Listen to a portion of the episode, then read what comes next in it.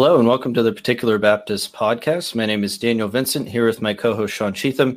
And today we have a special guest with us, uh, Brandon Adams, joining us from uh, the left close coast today in Washington State um, to discuss covenant theology. Uh, Brandon, thank you for joining us today. Appreciate it. Hey, guys. Thanks for having me on. Yeah.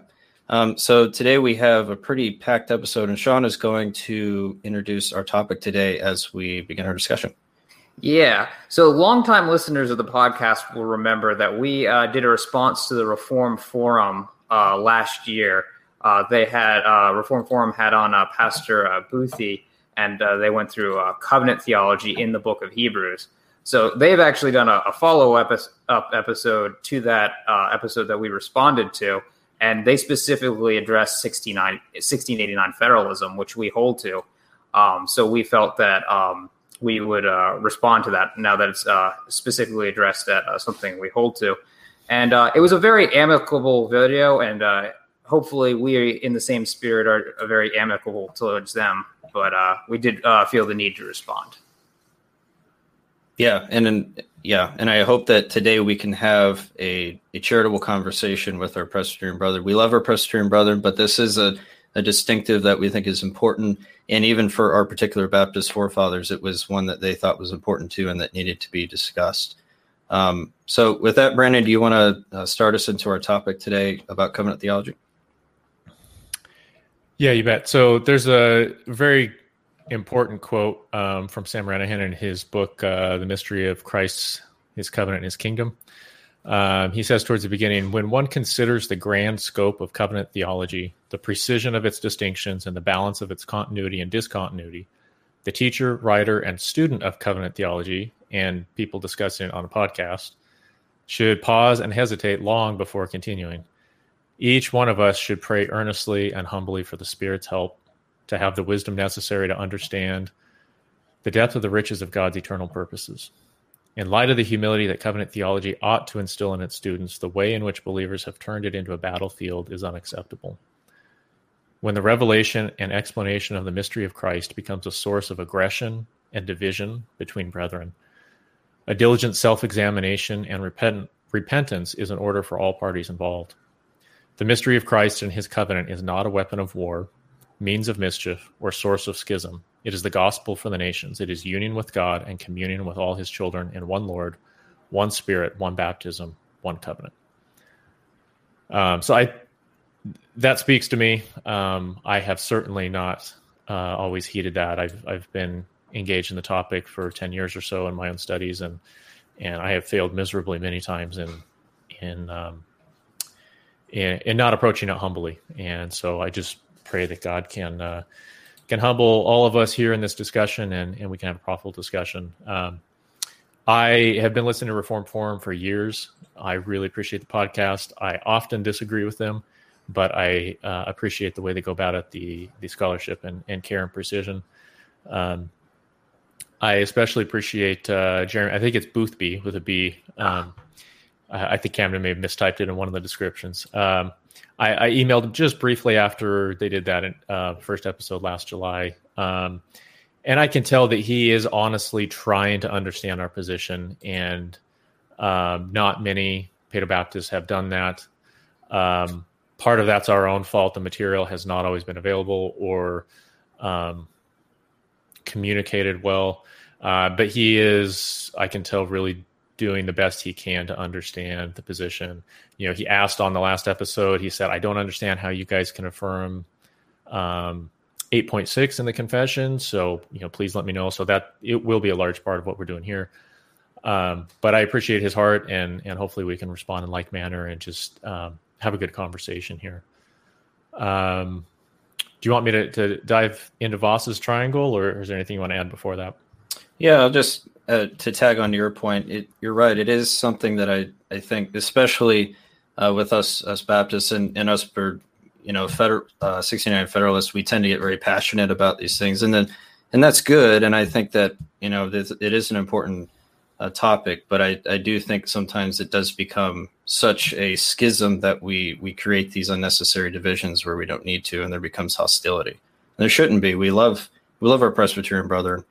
Um, but we believe they're wrong, obviously. But we we try to to lovingly help them understand. And and I do think, to your point, Boothby was Boothby was very helpful in that regard. Um, I think it was that comment you were talking about was uh, where he was talking about um, chapter eight of our confession with commu- uh, what does communication mean in the the signs, and he was trying to really work through that and understand what that what that meant. And I uh, I appreciate that humility and not just writing us off, you know, necessarily. Yeah, it's been um, it's actually kind of been the become the focal point in discussion at this point between 1689 federalism and Westminster federalism. Uh, you know, we get through all the other issues, again, in the the Mosaic Covenant, all these other things, and and again and again and again, 8.6 keeps coming up, and mm. um, some people will completely misrepresent us and not want to have any dialogue. Um, there's some popular blogs out there that have um, not represented us well and not wanted to seek our understanding and have actively dismissed our correction when we when we clarify. So I appreciate uh, that they do want to understand what we have to say here. Yeah. All right. So I guess we can discuss uh, our topic today, with starting off with Vos's triangle. Yeah. So this is uh, central to their presentation of of typology. Um, if anybody has is watching this and they have not listened to that episode of Reformed Forum, please go back and listen to it first. Maybe listen to it a couple times. Maybe different, um, a, a, new idea that you're hearing there. But it's important that you listen to that and understand it first before we dive into here. We're not going to be playing clips just for time's sake. Um, so so please do go, go, back and try to understand exactly what they're saying. Um, they the the argument is that um, there's a unique understanding of typology in the Book of Hebrews that uh, Geerhardus Vos clarifies in a triangle that he that he created to explain it, um, and that that forms the uh, the foundation of their understanding of a dual-sided covenant, uh, mixed membership in the covenant of grace, uh, and salvation in the Old Testament. And it's it's a little confusing trying to understand what exactly is going on. It's kind of this backwards typology with, you know, the Old Testament being the antitype and um, it, it can get a little bit confusing. But we've got the the triangle there up on screen. In a nutshell, what Vos is trying to do is actually deal with the Greek text in Hebrews. The the the difficulty doesn't always come out in the English translations, uh, but he's trying to explain how uh, the earthly sanctuary in the Old Covenant could be an antitype. Uh, the normal understanding is that the Old Covenant contains many types, and they are fulfilled in the New Testament, New Covenant antitypes. But in uh, Hebrews nine twenty four, it calls the um, I don't have the I don't think I have the full text up here, but um, is it um, called copy? Like eight five. Uh, sorry, I thought I had it in here. Um, but uh, anyways, it it refers to the earthly sanctuary as the antitype in the Greek, antitupa. Uh, 924 says either shadow or, or copies of the true things. So in English, it doesn't raise any questions, but the Greek is actually antitype of the true things. So that's completely backwards from the way that we understand typology. So the author of Hebrews is somehow calling the earthly sanctuary the antitype of the true things. So Vos is just trying to explain how is that possible? How can the author use that kind of language? So he goes back to Hebrews 8 5, uh, which says that the earthly sanctuary was made after the pattern shown to Moses on the mountain. So the Greek there for pattern is tupos or type. So 8 5 is saying that the earthly sanctuary was made after the type in heaven or the pattern in heaven. So Vos is saying that in his triangle at A at the top, you have the heavenly realities, the heavenly sanctuary, and that was shown to Moses as a blueprint or a pattern, something to be copied. And the earthly sanctuary is then the copy of that. Um, the uh, uh, Thayer's dictionary, Greek dictionary says for antitupon, it can refer to a thing formed after some pattern or a thing resembling another, its counterpart. So technically it just refers to something that was formed after a pattern. So that's what 8.5 is talking about. Moses was shown a pattern on the mountain. Um, there's di- disagreement over what that could be, but it, it, seems reasonable what Reformed Forum suggests what they went with that he was shown the heavenly sanctuary. And then the earthly sanctuary was to be um, uh, follow after that pattern. So in that sense, the heavenly sanctuary was a type, and the earthly sanctuary was the antitype. Um, so the important thing to understand is is type and antitype. We've developed a whole theology around it, but technically, it, has a lot of different uses and ap- applications linguistically, and it really depends on context to understand what it means. So, if I use the example of uh, of a painting, depending on on how the painting is constructed, the painting could be uh, the type, or the or excuse me, the painting could be an antitype, but it might be uh, a copy in shadow, or it might be the true form. So, if somebody sketches out a drawing on a piece of paper and they use that as a basis for creating a painting, the sketch would be the shadow, and the painting is the true reality. And the sketch would be thrown away and discarded. And so, in that sense, the sketch would be the type, and that's a shadow of the antitype, the painting. Uh, but we could flip that on its head.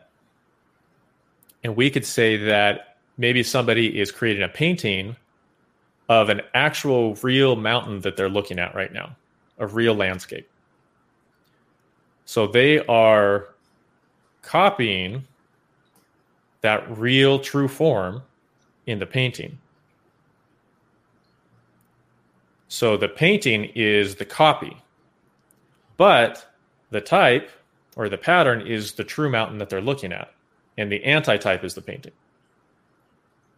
So in both cases, the painting is the antitype, but in one it's it's the copy, and in the other it's the reality. So it's my point is it's relative and contextual the way that type and antitype is used. And we don't want to get too caught up with building a whole theology around that because it's simply a linguistic technical reference. Um, and I think Vos's point here is that uh, Moses created a tabernacle after the pattern of, of the true form in heaven. And that's why the uh, heavenly sanctuary can be the type and the earthly sanctuary can be the antitype. Relative to each other, that's that's just how antitype and type can work linguistically. And I don't I, I think that's perfectly fine explanation. It helps explain the, the Greek text. Um, there's no disagreement there. Uh, we can agree with him. He says the Old Testament was a shadow of the heavenly reality. Um, and then he he especially when he says the New Testament is not merely a reproduction of the heavenly reality, but it's actual substance, the reality itself. Right. So C down on the triangle there.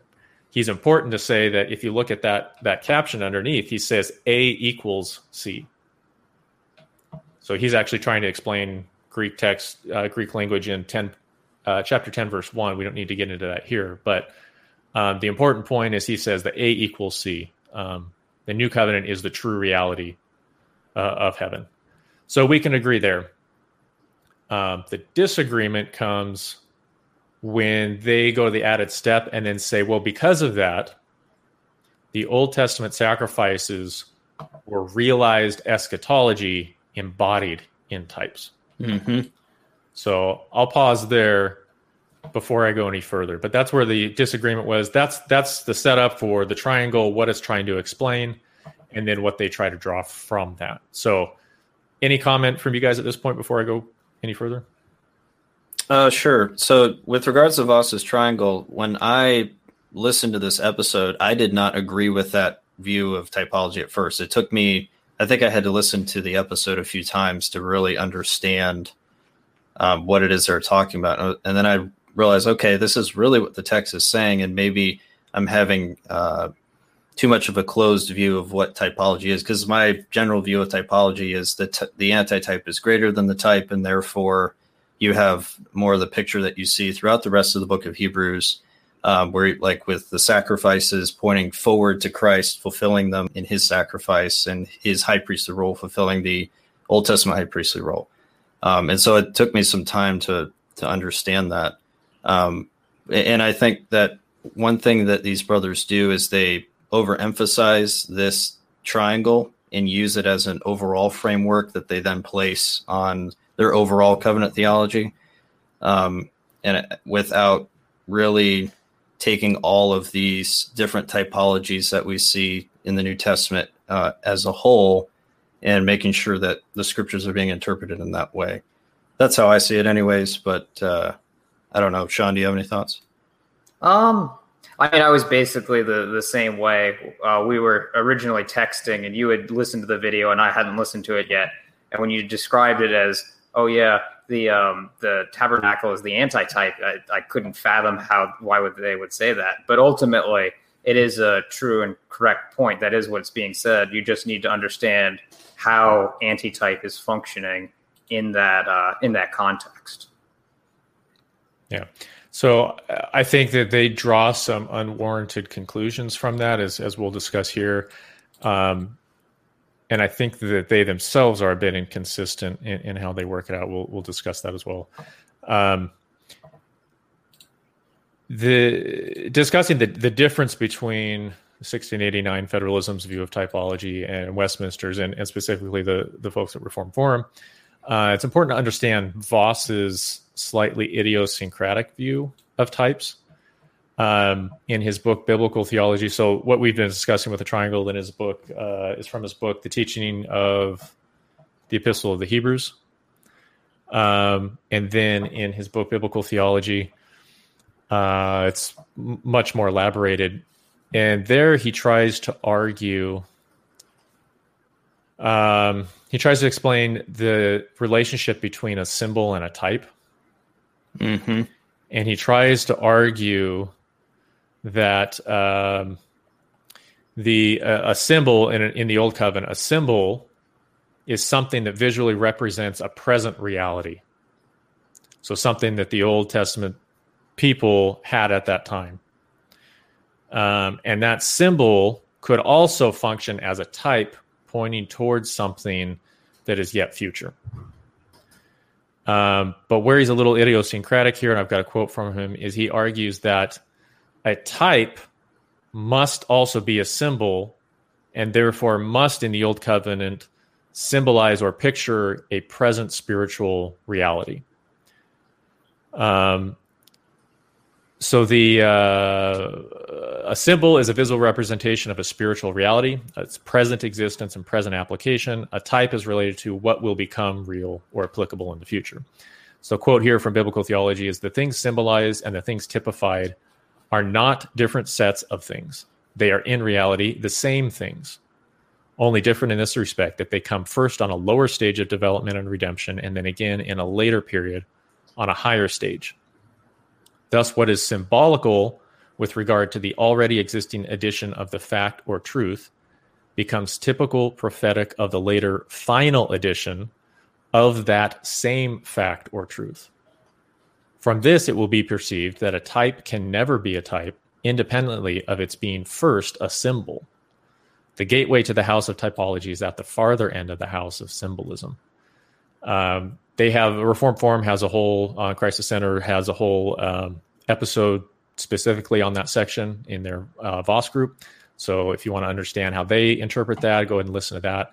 Um, in my readings, I found that uh, idiosyncratic of of Vos. I haven't seen that definition or argument of type in anybody else. Uh, Beale, for example, does not include that in his definition of um, of type and typology.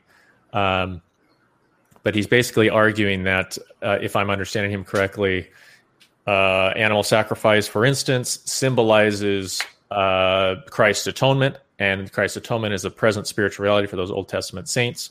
So, in that sense, it's a symbol. It's a type in the sense that it's depicted as an animal sacrifice, and what's to come is Christ's true sacrifice. So that's where the type comes in, but the symbol is the same.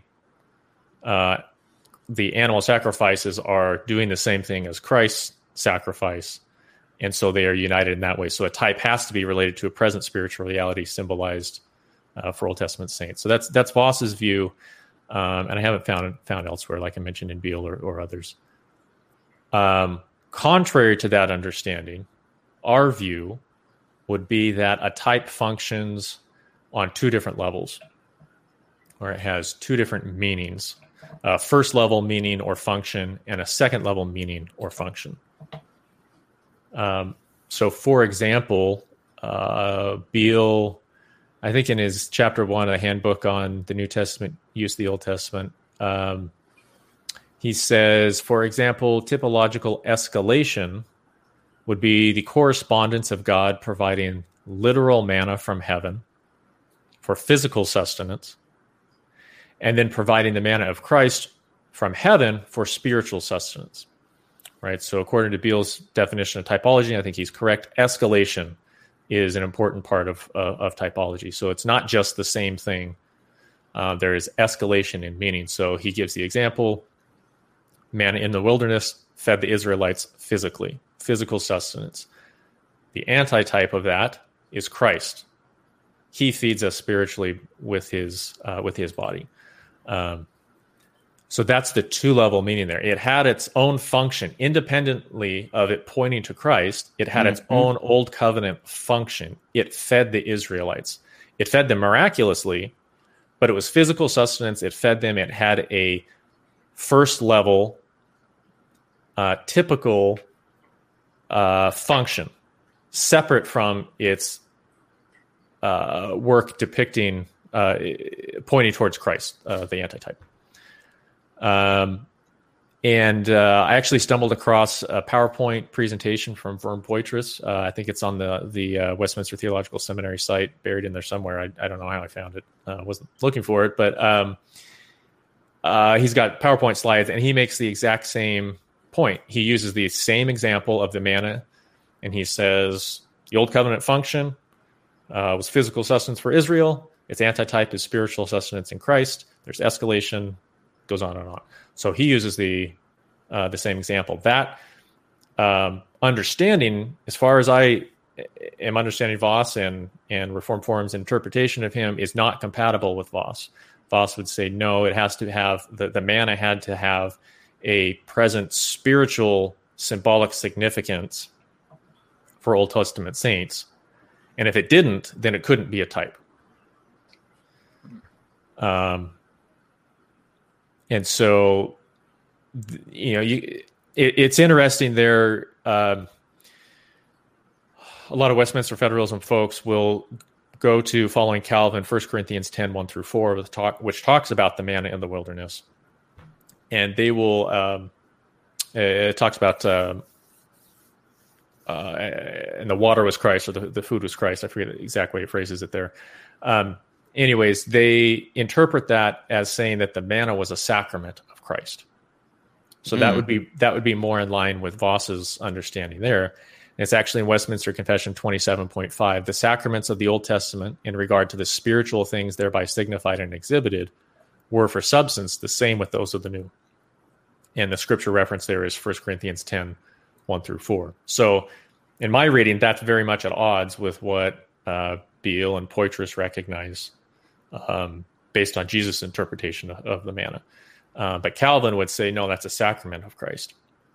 And we don't need to go into it more there. I've got a post on my blog. If it's pretty long, if anybody wants to get into there, Hodge argues against that interpretation, and, and there's a lot of there's actually some OPC reports about uh, Paedo Communion that mm. get into that get into that interpretation, and they're split and disagreed over whether or not that was a sacrament. Um, I talked with uh, Lane Keister at uh, Green Baggins blog. He responded to my post there, and he said he didn't think it was a sacrament, even though his confession says it was. So it, it's it's a little bit of a, a murky area, but that's just a, a, an instance of how they tend to view those things.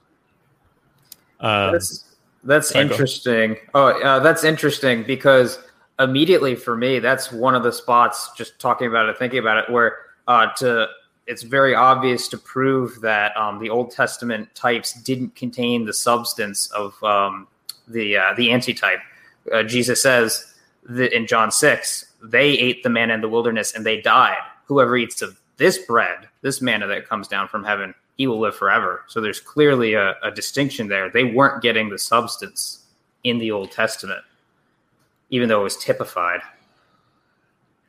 Yeah, and this we'll get into this as as we go through the rest of the episode. It's it's we can we can talk past each other a little bit here if we're not careful, and that's why I mean, if if Pastor Boothby or or Camden uh, ever want to sit down and talk about this, it may be very very fruitful to do that because we can use the same language and talk past each other a little bit. So, um, the way they would tend to view it is that both in the Old Testament and the New Testament, you have the same substance, which is Christ, but not everybody who participates in the sacrament receives the substance. So they would argue not everybody who is baptized or partakes of the Lord's Supper receives the substance in Christ. Mm-hmm. And the mm-hmm. same, they would say the same is true of the manna, or the same was true of the animal sacrifices. Only those who had true faith participated in the manna. So then they would say the substance is the same, and you have the same inward outward participation in the sacrament or substance. Um, so that's how they would tend to view that. Whereas I agree with you, Jesus is saying, no, the manna did not feed them spiritually, it did not save them. And the counterpart to that is Christ's blood, not not the the symbolic Passover meal. Mm. Right? So they would say the New Testament equivalent of manna is the Lord's Supper. We would say no, the New Testament equivalent of manna is Christ's body. So it's it's a little bit different way of, of, of looking at things or, or correlating them. I think that's really where the the issue comes down to is how do you view do you conflate the the categories of type and anti-type or do you actually see them as substantially different i think that's where probably our biggest uh, attention would be with regards to how they you know we say that they conflate them uh, and not actually make that proper distinction between type and anti-type and if okay. if the substance was the covenant itself um, then those uh, the manna or those things would have no secondary reality, but we know they did. Some of them kept the people in the land, as you said before. Um, they fed them spiritual or physically, as opposed to being uh, fed spiritually. So the, the, distinction is important. Otherwise, we can we'll fall into that uh, area of conflating those categories where we don't need to be. Yeah, and uh, the OPC did a study committee on the doctrine of republication, which is you know, kind of Kline's view that the Mosaic covenant was a covenant of works. So after a few decades, they decided to look at it um, as a denomination, put together a, a, study committee on it, and I think the report is very helpful. I encourage people to read it. Uh, I believe Lane Tipton was one of the authors. Mm. I appreciate his. I don't always agree with him, but I appreciate his precision. Um, he tends to be very clear in working out what he's saying and and all that. And I, uh, the parts of the of the report that were particularly helpful, I think he had a, a large hand in that. Um, I wanted to read part of the quote here because they do they do recognize so they they categorize or recognize uh, uh, the subservient covenant tradition, which is 1689 uh, federalism is a form of the subservient, subservient covenant tradition. Um, that that viewed the Mosaic covenant as distinct from the covenant of grace as a typological covenant of works. So they did uh, recognize that in the report and talk about it, and compare it um, with Westminster's view, and they recognize exactly the point that we're saying here. The difference between Westminster and the subservient covenant view was the subservient saw this two level function or meaning with types, and Westminster does not. Um, hmm. So the quote here says. By adding obedience to the ceremonial law to the essential condition of the covenant, the subservient covenant position gives Mosaic typology a fundamentally works based character, rather than an evangelical one. Proponents did not deny that these various types also signified spiritual benefits, but they insisted that they only did so secondarily or indirectly, while their primary reference was to temporal things promised in the covenant. Cameron, John Cameron put it this way The sacrament, sacrifices, and ceremonies of the Old Testament did set forth Christ and the benefits by Christ, not primarily, but secondarily. But the sacraments of the new covenant do show forth Christ primarily, and that clearly. Um, so the report continues Thus, circumcision primarily signified the separation between the seed of Abraham and the rest of the nations and sealed to them the earthly promise. The Passover primarily signified the passing over of the destroying angel. The sacrifices and washings primarily represented only a carnal holiness. Only secondarily did these benefits signify Christ. And then later in the report, they comment further anything that functions as an administration of the covenant of grace must, in fact, administer grace to those who are under it. Such it is with the other types, ceremonies, and other ordinances delivered to the Jews. The administrative aspects of the Old Covenant were to function as the outward and ordinary means whereby Christ communicates to Israel the benefits of redemption. From Shorter Catechism 88. Uh, typology is a subset of the broader category of the administration of the covenant. According to our standards, typology is an aspect of the administration of the covenant of grace in the Old Testament, which in turn is described as the outward means of the Old Testament era for communicating grace to the elect of that era. Saving grace was not simply administered merely as a consequence or byproduct of these types. Rather, saving grace was present by and in these types, and in this way communicated grace to believers. In terms of our confessional definitions, to say that something is an administration of grace means that grace is communicated by and in that thing. So they recognize the distinction between the subservient covenants view of types and Westminster's view. Subservient saw two this two level function or two level meaning, um, whereas they did not. It was those old covenant sacrifices; those are simply um, the equivalent of baptism or the Lord's Supper today. They were just pictures of Christ and His grace, and that's what Old Testament saints understood them to be. They had no other function other than communicating the, the grace of Christ to the people in a visual form. Um, the uh, I think that brings us maybe to the first clip we snagged here. Um, like I said, Lane Tipton is is very precise, and uh, I think he often draws out conclusions well. And in this case, I think he draws out the conclusion of that. Um, and in my opinion, this is a bit of a reductio ad absurdum. He would say it's not at all, but but I think it is. I think he takes that understanding to its logical conclusion. So um, we've got a clip here from this is Christ the Center. No, I'm sorry. This was a Reformed Forum 2014 uh, conference, I think. Um, I forget the title of it. Uh, it's about uh, the re- redemption, redemptive son. He's talking about um, Israel as as typological of Christ, and uh, but it's the 2014 Reformed Forum conference. All right, pulling it up now.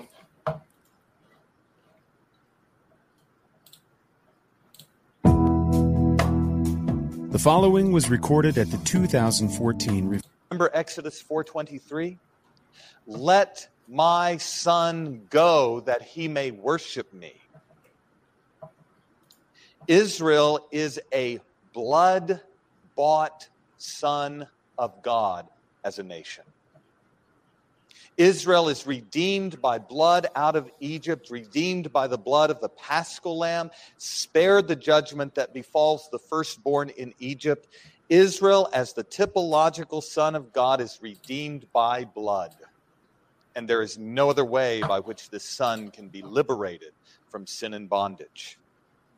And the blood of the Passover lamb typifies the blood of Christ, typifies the blood of the Redeemer. Without the shedding of blood, there is no remission of sins. Hebrews 9 22, 23. Put in uh, go and keep playing a little bit longer. Global redemptive historical perspective. Israel, the typological son, is redeemed by the blood of the eschatological son, as that blood is typified in the Passover. Even though the benefits of that blood are mediated in the modality of a typological blood sacrifice. In addition to this, remember the preface to the Ten Commandments situates Israel as son of God within the context of redemption out of Egypt. I am not only your God, but the Lord your God, who with outstretched arm brought you out of the land of Egypt, out of the land of bondage. And God accepts sacrifice for the sins of the nation, does he not? the Day of Atonement in Leviticus 16. The sins of the nation are confessed over the head of a scapegoat, and it bears away the sin of Israel, the sin of the whole nation. And the Lord is long suffering and patient with his typological son. He does not deal with them according to strict justice, wholly devoid of grace. Were God to do so, sinful Israel could not exist for a second in the holy realm of Canaan, much less for generations. Hence, God relates to Israel as the Redeemer Lord. He is the Redeemer and Israel as a nation is redeemed, bought by blood. Therefore, whatever obedience Israel as a typical son is to offer to God, that obedience must be construed as the obedience of the redeemed and categorically distinguished from the obedience of the Redeemer, and it must be done so at every point. And if the Son of God, Israel, is redeemed, such redemption can only be understood in terms of union with the Redeemer, union with the Messiah. Israel, as Son of God, redeemed by blood and brought out of Egypt, is united to the promised Messiah, typified in the sacrificial offering. Okay. Yeah, you can hear the the explicit conflation of type and antitype in there. Yeah, redemption by the blood of the four legged animal, the Passover lamb, is redemption by the blood of Christ. Wow. Animal sacrifice is not distinct from Christ's sacrifice. It is simply a different modality of Christ's sacrifice. Wow. So Israel's redemption out of Egypt was eschatological redemption by the blood of Christ.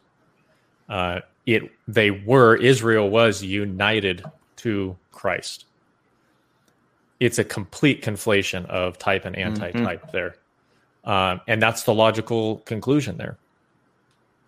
Uh, and and I don't think that's what Scripture was teaching at all.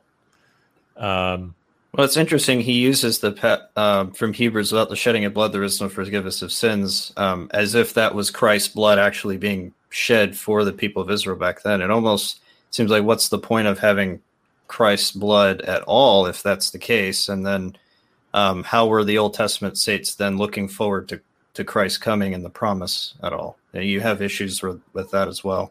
Well, they, he would say that it, it was it it was Christ's blood um, working in anticipation. He would have to come in history and accomplish it um, mm. for the blood to be efficacious. But his point is that, that the the blood of the animal is nothing other than a mirage of of Christ. It, it's just a modality. The the animal sacrifice does nothing other than um, bring Christ's blood to the people. Mm. It's just an outward shell. They talk about it. Administration. So in, inside yep. of the shell is is Christ's blood. So inside of the lamb is Christ's blood, and the lamb is just a way to, to deliver Christ's blood to the people. Um. Uh, so that, that that's how they would would look at that. It's a different modality of Christ's sacrifice. Uh, but I don't I don't think that's what Scripture teaches. I think the earthly sanctuary was not a means of affecting any change in the heavenly sanctuary. When it talks about without the shedding of blood, there was no forgiveness of sins. There there were old covenant forgiveness of sins on an earthly level within the land of Canaan, mm-hmm. and that that was distinct and separate from eternal forgiveness, eschatological forgiveness in the sanctuary of heaven. And uh, the, the earthly sanctuary was not a means of affecting any change in the heavenly sanctuary. It was a copy of a heavenly sanctuary, not a mediary or a modality of the heavenly sanctuary. They were two different things. Yes, it was formed after and it was supposed to be a, pointing to it, but they were two different things that functioned on two different levels. Uh, animal sacrifices did not change anything in heaven, but they did change things on earth in the Holy Land and earthly temple. Uh, the entire Old Covenant earthly theocracy was uh, a grand analogy for heavenly and eschatological realities, not simply an application of heavenly and eschatological realities. So that's how they would view it is that this whole Old Covenant system, it was a way of applying the heavenly realities at that time. Um, and we would say, no, it was an analogy uh, to to heavenly realities that functioned on its own level first, and also pointed to heavenly realities. But it was not simply a modality of of heaven uh, reaching down. Do you have uh, that clip from Camden on Yep. the Holy War? Game. Mm. I absolutely love uh, thinking through th- through this and thinking about intrusion because it's a helpful way to consider some very difficult portions of Scripture, especially when we get to um, you know the holy war aspects of the Old Testament, trying to understand how how is Israel supposed to go and kill all of the Canaanites, for example? How does that make any sense? Well, you need to read Kline on that uh, and and read his biblical defense, and then see if that comports with Scripture, which I think it does. But in in essence, think of final judgment being projected and uh, like being played out in a microcosm in an anticipatory form. So it's a it's a window into what final judgment is, which is a complete separation of sheep and goats, and it's utter and final judgment against those outside the covenant and protection and and salvation ultimately for those inside the covenants is drawing the lines there's no gray area in final judgment and that's what we see in the theocracy but that's not the end all and be all it's it's merely a copy and a pre-rehearsal in the sense or at least a pre-enactment of Okay. what is to come in the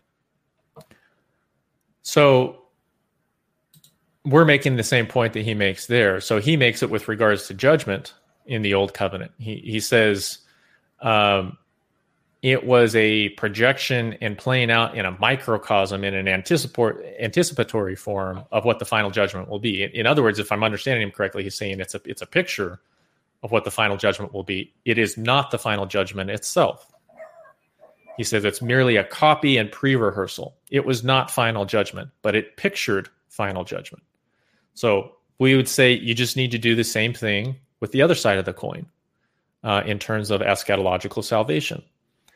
Redemption out of Egypt was not uh, redemption from hell, right? It was um, the old covenant salvation is not eschatological salvation. It's a picture, an analogy in a microcosm as a copy and rehearsal, pre rehearsal of what is to come.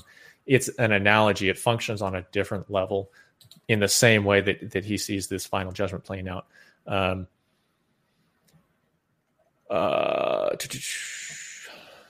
in the same way, the uh, the animal sacrifices in the earthly sanctuary were an analogy of Christ's sacrifice in the heavenly sanctuary. They were not Christ's sacrifice itself in a different modality. It was it was an analogy of it. Um, the blood of bulls and goats was not the blood of Christ in animal form. So importantly here, Hebrews says that the blood of Christ does something that the blood of bulls and goats did not do. Mm-hmm. There must be a functional difference between the two. The blood of bulls and goats did purify the flesh. Right? They they weren't simply um, just this outward shell that dispensed Christ's blood. They actually did something in distinction from Christ's blood, apart from Christ's blood. They purified the flesh. That's something that Christ's blood did not do.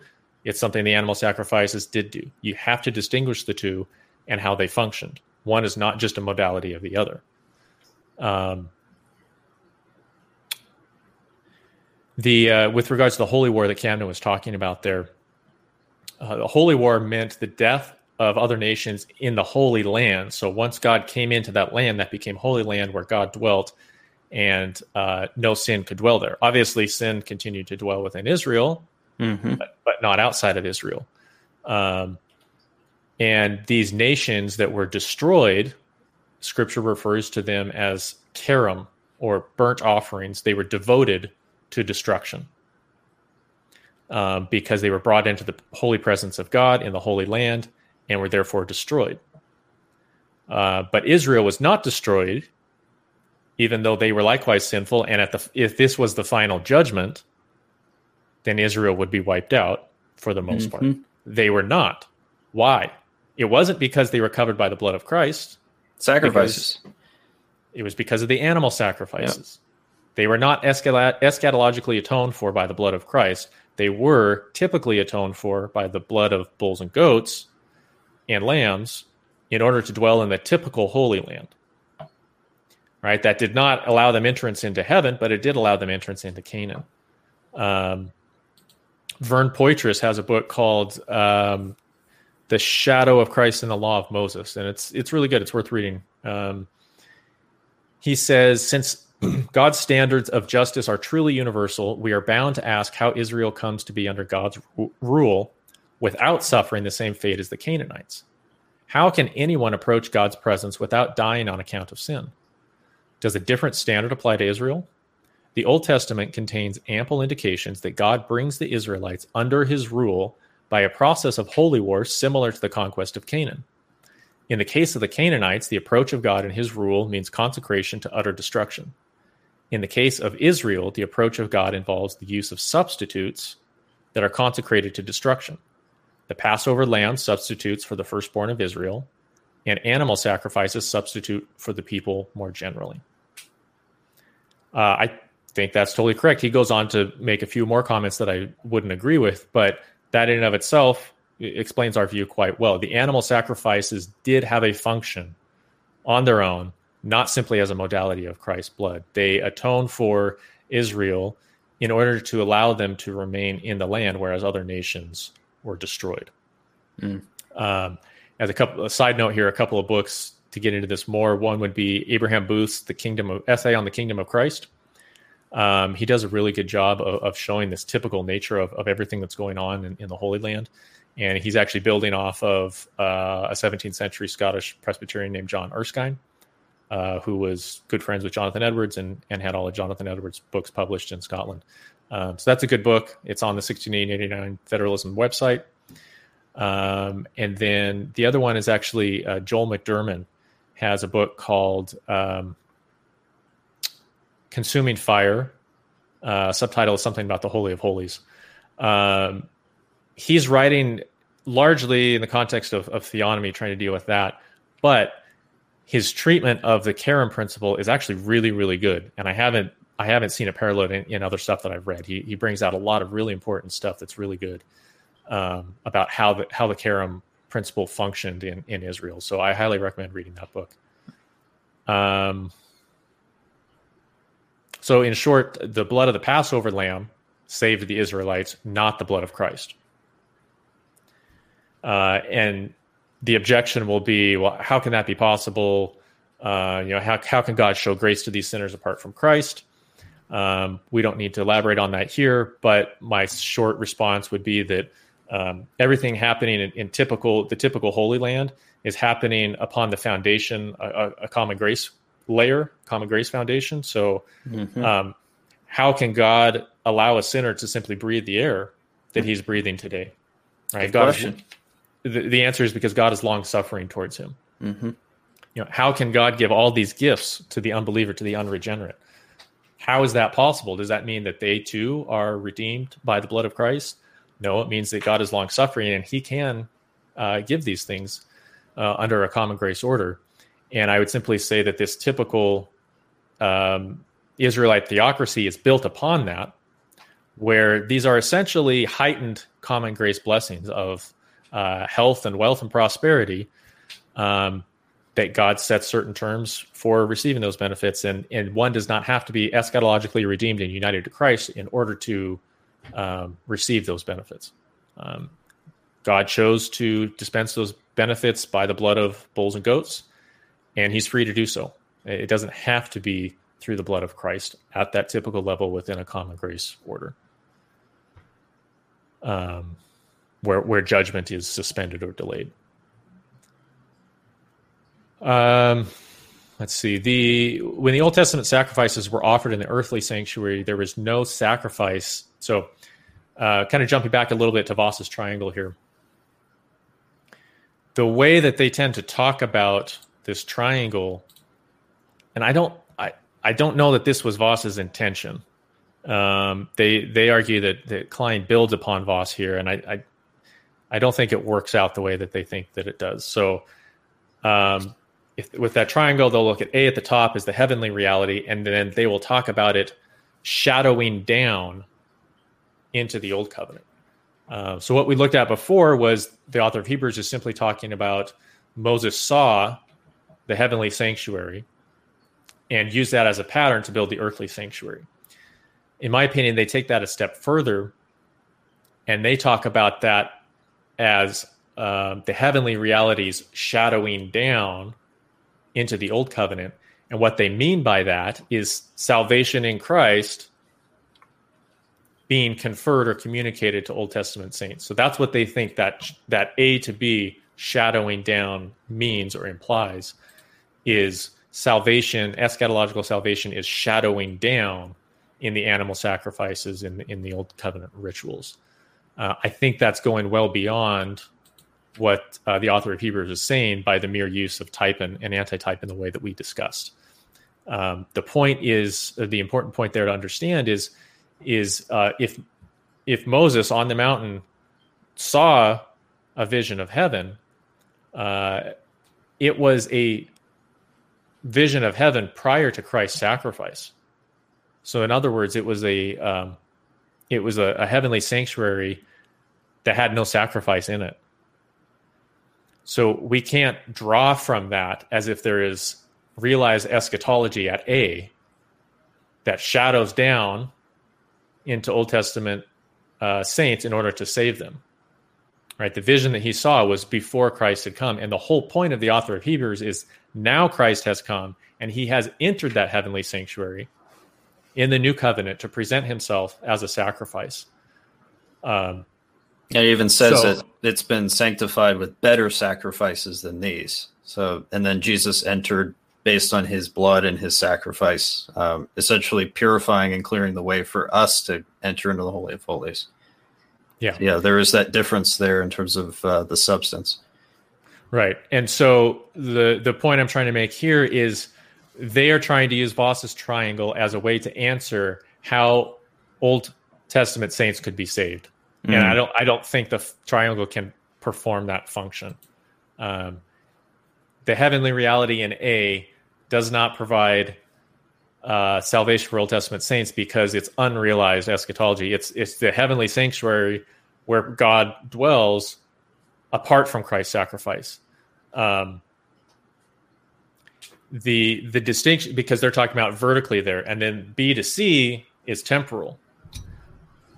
But there is no realized eschatology until C.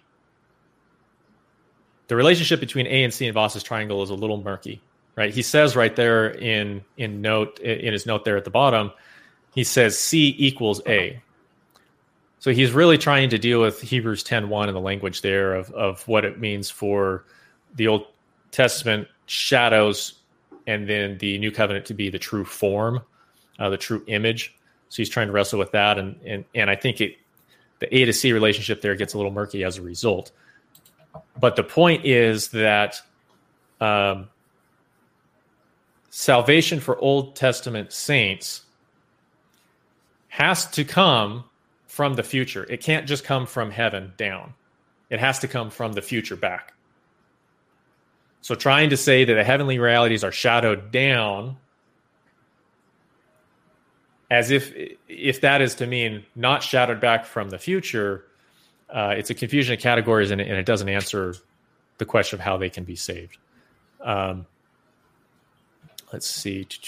Can you play Boothby's uh, quote there? Yep. Body realized eschatology. Can you go back five seconds? And Kline has an intrusionary uh, paradigm that he speaks of, or an intrusionary scheme. If you, if those want, who want to read about it, you can look it up in the structure of biblical authority but uh, he's really doing the same thing that that Vos is doing. He just gives, I don't gives a different terminology, and so this is maybe another another way of looking at it. you see what Vos calls, calls the heavenly reality. Kline calls realized eschatology. And uh, in the Old Testament, realized eschatology, he says, intrudes into time embodied by earthly times. And so he says something like the pattern of things earthly, he's talking about earthly types, the pattern of things earthly embody realized eschatology. And what You can go and pause it there. really trying to show Um, so what they're trying to do is is argue. So this intrusion principle from Kline, they're trying to argue that's the function that A serves. But but A, if we're simply talking about Hebrews nine twenty four, the heavenly realities, and, and Hebrews eight five that Moses saw on the mountain, that was before Christ had offered himself as a sacrifice. There is mm-hmm. no realized eschatology in that pattern. It's an empty sanctuary. There is only realized eschatology in C, in the new covenant, when Christ comes and enters that heavenly sanctuary and offers himself as a sacrifice. So, this, this shadowing down is not realized eschatology. The shadowing down is simply Moses created a tab- earthly tabernacle, tabernacle as a shadow and copy of the uh, heavenly sanctuary. But salvation is different. Salvation comes from the future salvation comes from Christ's um, priestly work in the new covenant, right? So this vertical shadowing down doesn't accomplish what they think it does in terms of Old Testament saints' salvation. It must come from the future back. Um, and this this is how uh, essentially what we're saying is that the way the Old Covenant saints were saved was not by a, a shadowing down of a pre-Christ heavenly reality, but from a uh, reaching back of Christ's sacrifice in the future, which is the new covenant. So, Old Testament saints, Old Covenant saints were saved by the new covenant. Right? That's that's the inescapable in, inescapable conclusion that we have to come through. And I think the triangle is is trying to to somehow get around that. And maybe that's not their intention, but it, it just can't accomplish what they think it accomplishes. Uh, I got a few quotes here, and, and what I've just described here about Old Testament saints being saved by the new covenant is a very old view, and was actually a fairly dominant view uh, prior to the Reformation. Uh, so if you bear with me here, I've got a few quotes. Augustine said, uh, These pertain to the New Testament, by which he means covenant, uh, if you look in context there, are the children of promise and are regenerated by God the Father and a free mother. Of this kind were all the righteous men of old, and Moses himself, the minister of the Old Testament, the heir of the new. Let us therefore choose whether to call the righteous men of old the children of the bondwoman or of the free. Be it far from us to say of the bondwoman. Therefore, if of the free, they pertain to the new covenant in the Holy Spirit, whom, as making alive, the apostle opposes to the killing letter. For on what ground do they not belong to the grace of the New Testament or New Covenant? So that's uh, Augustine's uh, treatise against two letters of the Pelagians, 406 to 407. And if you go to the 1689 Federalism website, there's just a mountain of quotes from him saying the same thing over and over and over again. Um, Aquinas learned from Augustine, built upon that in his Summa Theologica, um, book one, section two, 106 to 107. He says, As to those under the Old Testament who through faith were acceptable to God, in this respect they belong to the New Testament. For they were not justified except through faith in Christ, who is the author of the New Testament. No, no man ever had the grace of the Holy Ghost except through faith in Christ, either explicit or implicit. And by faith in Christ, man belongs to the New Testament.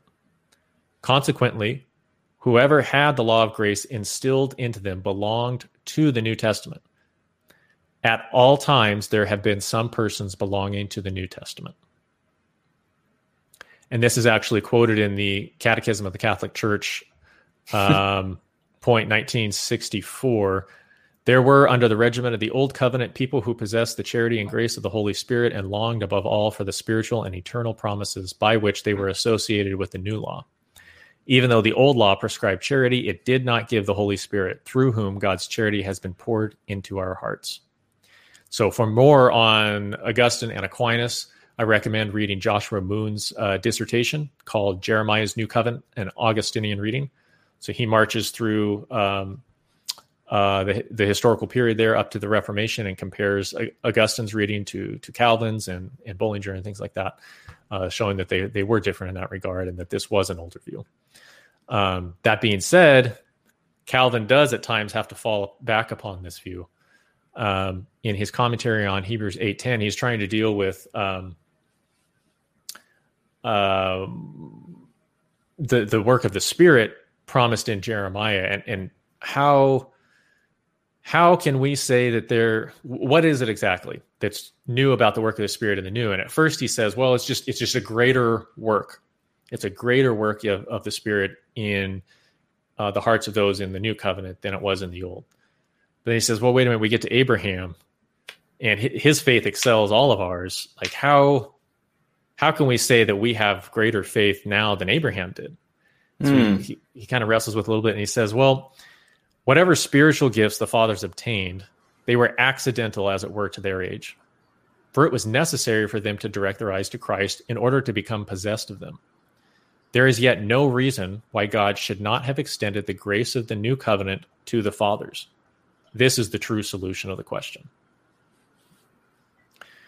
Um, so it's it's really an inescapable conclusion that every Reformed theologian is going to come to if they just look it squarely in the face um, salvation is of Old Testament saints is from the new covenant. Mm-hmm. Whether or not that means the old and the new are the same covenant is a different question. But the salvation of Old Testament saints, every Reformed theologian has to recognize that comes from the new covenant. Um, Owen, in his commentary on Hebrews, wrestled with, with this, and he says, These things being observed, we may consider that the scripture does plainly and expressly make mention of two testaments or covenants, and distinguish between them in such a way as what is spoken can hardly be accommodated unto a twofold administration of the same covenant. Wherefore, we must grant two distinct covenants, rather than a twofold administration of the same covenant merely to be intended. If reconciliation and salvation by Christ were to be obtained not only under the old covenant, but by virtue thereof, then it must be the same for substance with the new. But this is not so. For no reconciliation with God nor salvation could be obtained by virtue of the old covenant or the administration of it, as our apostle disputes at large. Though all believers were reconciled, justified, and saved by virtue of the promise while they were under the old covenant. And uh, further down, he says, This covenant thus made uh, with, we're talking about the new covenant, this covenant thus made with these ends and promises. Uh, sorry, he's talking about the old covenant here. Uh, this covenant thus made with these ends and promises did never save nor condemn any man eternally. All that lived under the administration of it did attain eternal life or perished forever, but not by virtue of this covenant as formerly such. Therefore, I have showed in what sense the covenant of grace is called the new covenant. The greatest and utmost mercies that God ever intended to communicate unto the church and to bless it withal were enclosed in the new covenant nor does the efficacy of the mediation of Christ extend itself beyond the verge and compass thereof, for he is only the mediator and surety of this covenant. Mm. So that's that's why the uh, 17th century Baptist appealed to Owen. He said, "Yeah, that's that's what we're talking about. That's that's the same point we're making." Oh, by the way, um, he's not a Baptist. Yeah. yeah. he's not a Baptist, but he also doesn't hold the Westminster federalism. Yep. That's the point here. Yep. Uh, and so, you know, our, our, friends at Reformed Forum, if you want to really engage with our view, I, would love to see you wrestle with Owen as deeply as you have wrestled with Vos. Um, mm. There's a lot there, and he provides a lot of answers to the objections that you keep raising against Baptists. The answers are there; they've been there. Uh, we'd love to see some some dialogue and engagement with Owen, um, as well as uh, Sam Renihan's comments on Owen and his scholarship and his dissertation as well to, to properly frame those things. Um, and then modern modern Reformed theologians have said the same thing. John Frame in his systematic theology, uh, pages 79 to 81, says, Everyone who has ever been saved has been saved through the new covenant in Christ. The shedding of Jesus' blood, a datable historical event, is the substance of the new covenant, the covenant that purifies not only the flesh, but the conscience, the heart. Nevertheless, as we saw earlier, the efficacy of the new covenant, unlike that of previous covenants, extends to God's elect prior to Jesus' atonement. When believers in the Old Testament experienced circumcision of heart, or when they were Jews inwardly, they were partaking of the power of the new covenant. So that's our point, and that fits in perfectly well with our interpretation of Jeremiah 31 that it is referring to regeneration and election. Um, and it reaches back in time to save the elect in the Old Testament. Michael Horton in uh, Rediscovering the Holy Spirit, page 152, says there are clear passages indicating that the forgiveness of sins is unique to the new covenant. Remember their sins no more, Jeremiah 31 34. Kuyper seems to confirm this conclusion. He argued that the energies of the Spirit at Pentecost worked retroactively in the lives of Old Testament saints. And then uh, we got a clip from from Camden uh, from a different episode of Christ the Center. Um, this was a recent one on redemption accomplished and applied. Yep. Um, I'll just point out real quick. Um, it's interesting those last two quotes you gave from Frame and Horton. Both of those are Presbyterians. And yeah, it, it seems with, like they're. Yeah, go ahead. They're both Presbyterians, and they have radically different views of covenant theology. Horton mm. is is declining with subservient covenant theology views. Frame is very much not so. He's been spoken out against that view many times, very strongly, and yet they can both recognize that same yep. fundamental truth. It's inescapable if you just look at the logic of it. And then it's just a matter of um, do you take it to its logical conclusion or not? Plenty to, to work out. It's a good test case. Pentecost. Pentecost is the point. You want to play at um, giving is that 1651?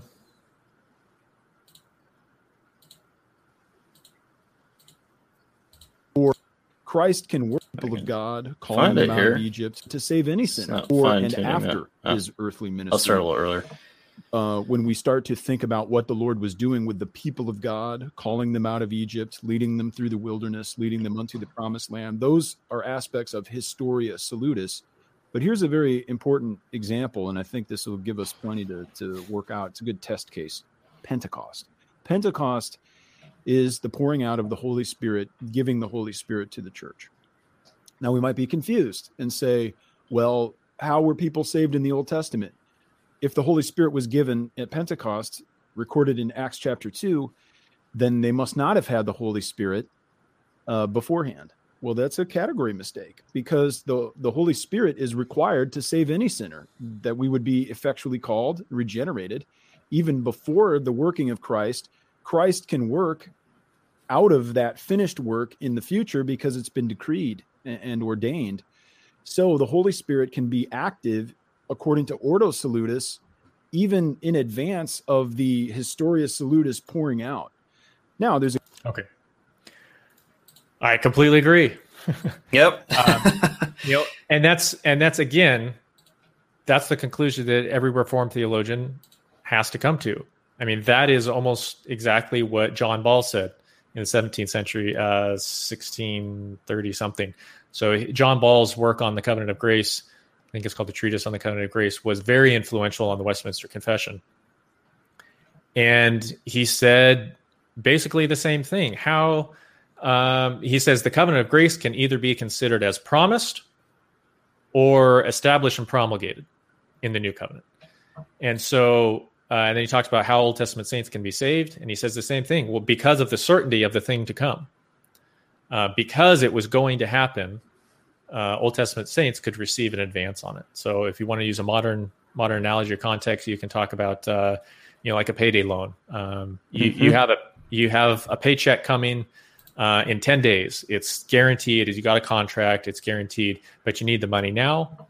You can go to a payday loan and they'll give you the money in advance. Not a perfect analogy. No analogy is because we're talking about divine things here, but um, similar principle. It was uh, Christ promised that he was going to come and pay this debt. Therefore, the Old Testament saints could take an advance on that future work of Christ and receive the benefit of it in their day. But his work on the cross and his presenting himself as a sacrifice as the priest in heaven that's the new covenant as the author of hebrews explains that's what makes it a better covenant so mm-hmm. if they are receiving the holy spirit uh, who is sent out at pentecost that's the new covenant they're not receiving the holy spirit by virtue of the old covenant they are not receiving uh, the atonement of Christ's blood by virtue of the old covenant. Christ was not a priest of the old covenant.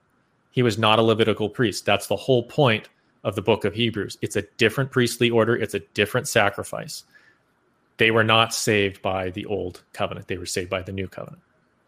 And I'll point out too if um, if the the new covenant was substantially the old or the Mosaic or the Noahic or whatever, then Christ would have to be the mediator of those covenants as well. And that distinction is clearly made in Hebrews 8. Um, so I think that's a, important to point out. Absolutely. Um, yeah, I mean, it, the, the whole point is he is not from the Levitical order. Yep. Because the priesthoods are different. Um, so we've got another quote from from Boothby here, uh, around thirty two fifty. Cannot wrap my head around it, and I can't figure it out, and I need help from my from uh, the the federal others. I, have I've read many many uh, 1689 Federalists and many of their works, and I can't I don't see anyone directly talking about eight six and what it means to them. I might read that because uh, eight six is saying why we believe it is an administration. Yeah, exactly. The Old Testament's an administration of the covenant of grace. I mean, yeah, eight is says, talking about the the mediation of Christ, but uh, seven five and eight six could almost be just combined into one little unit. They, they happen. There's a reason they're in the separate places, but they're so similar that it it is peculiar that you would retain one without the other. So go ahead and read it, please. Yeah, to us, seven five and eight six are saying the same things, but uh, yeah, let me read it. Eight six says, although the work of redemption was not actually wrought by Christ till after his incarnation, yet the virtue, efficacy, and benefits thereof were communicated unto the elect in all ages, successively from the beginning of the world, in and by those promises, types, and sacrifices wherein he, that is Christ, was revealed and signified to be the seed of the woman, which should bruise the serpent's head and the lamb slain from the beginning of the world, being yesterday and today the same and forever. Now, the interesting the interesting thing about 8-6 and why we both have that in our covenant uh, in our confessions is uh, when looking at that word communicated the virtue, efficacy, and benefits thereof were communicated unto the elect in and by those promises, types, and sacrifices. Those promises, types, and sacrifices, we understand, are aspects of the old covenant. And so it is then through that covenant that the virtue, efficacy, and benefits of Christ are communicated and that word communicated is not like a, a conversation, a verbal conversation. That's not what. No, they're I, means of grace. That's exactly what it means. They're means of grace. Exactly. It, it, it means confer or communicate, like we often use uh, in Doctrine of God, communicable and incommunicable attributes.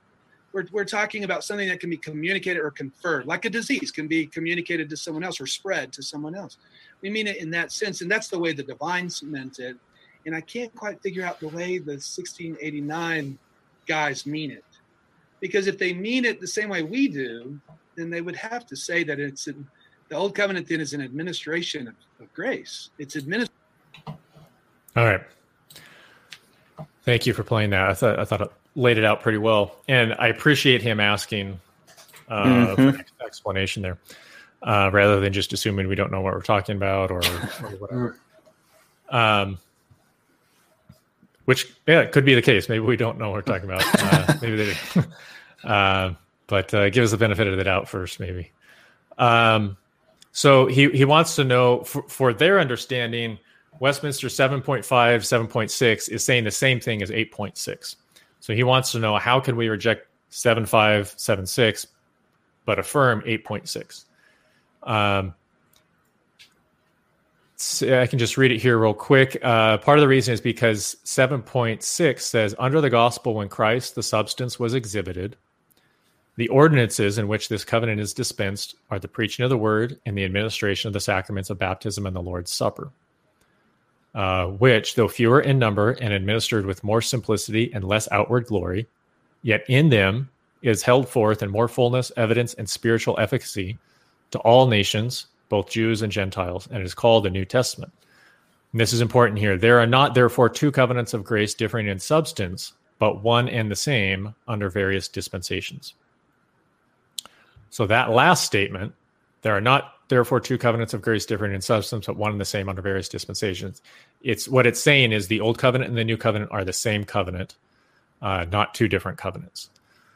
That's what we disagree with. So that's why we don't affirm that. 8.6 does not say that.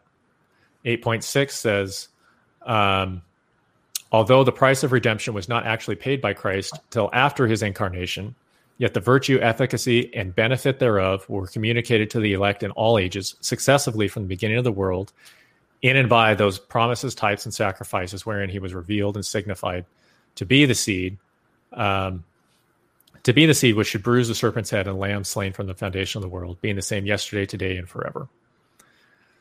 So they're not saying the exact same thing. I, I understand how they see those as related, but they're not saying the same thing. Um, 756 uh, affirms that old and new are the same covenant, 86 doesn't. So we reject 756, but not 86. Um, in, in Boothby's understanding, he, he uses shadowed down as equivalent to the substance conferred. Mm-hmm. So he reads 8.6 as, as the shadowing down. Uh, the animal sacrifices were the shadowing down of Christ's blood. And again, that's I think that's going beyond Vos's triangle. I, I don't think A is Christ's blood. It's it's the empty sanctuary there, and it's not Christ's blood shadowing down. Um, Christ's blood has to work temp- on a temporal level, horizontal level, retroactively. It, it doesn't come from this atemporal uh, point up in heaven. Um, we're going super long here, but uh, no, it's fine. I'll try to try to get through this as quick as I can. Just a side comment: I've got a post on the blog called um, "Shadow and Substance equals Substance Accidents?" question mark. And I'll just note on 7.6 here in the Westminster Confessions, there's two instances of the word substance. Um, and I believe that they are uh, equivocating there on those two. Uh, the first instance, in Christ is a substance of the shadows, um, that's not the same thing as saying that the old and new are the same in substance. The the saying the old and new are the same in substance is an Aristotelian distinction between essence and accidents, and that's not the same thing as Paul's shadow um, substance. So you can read that blog if you want to dig into that more. But I think that's at the heart of this disagreement. I think it's a, an equivocation of, of, that word there um, that leads to a lot of problems.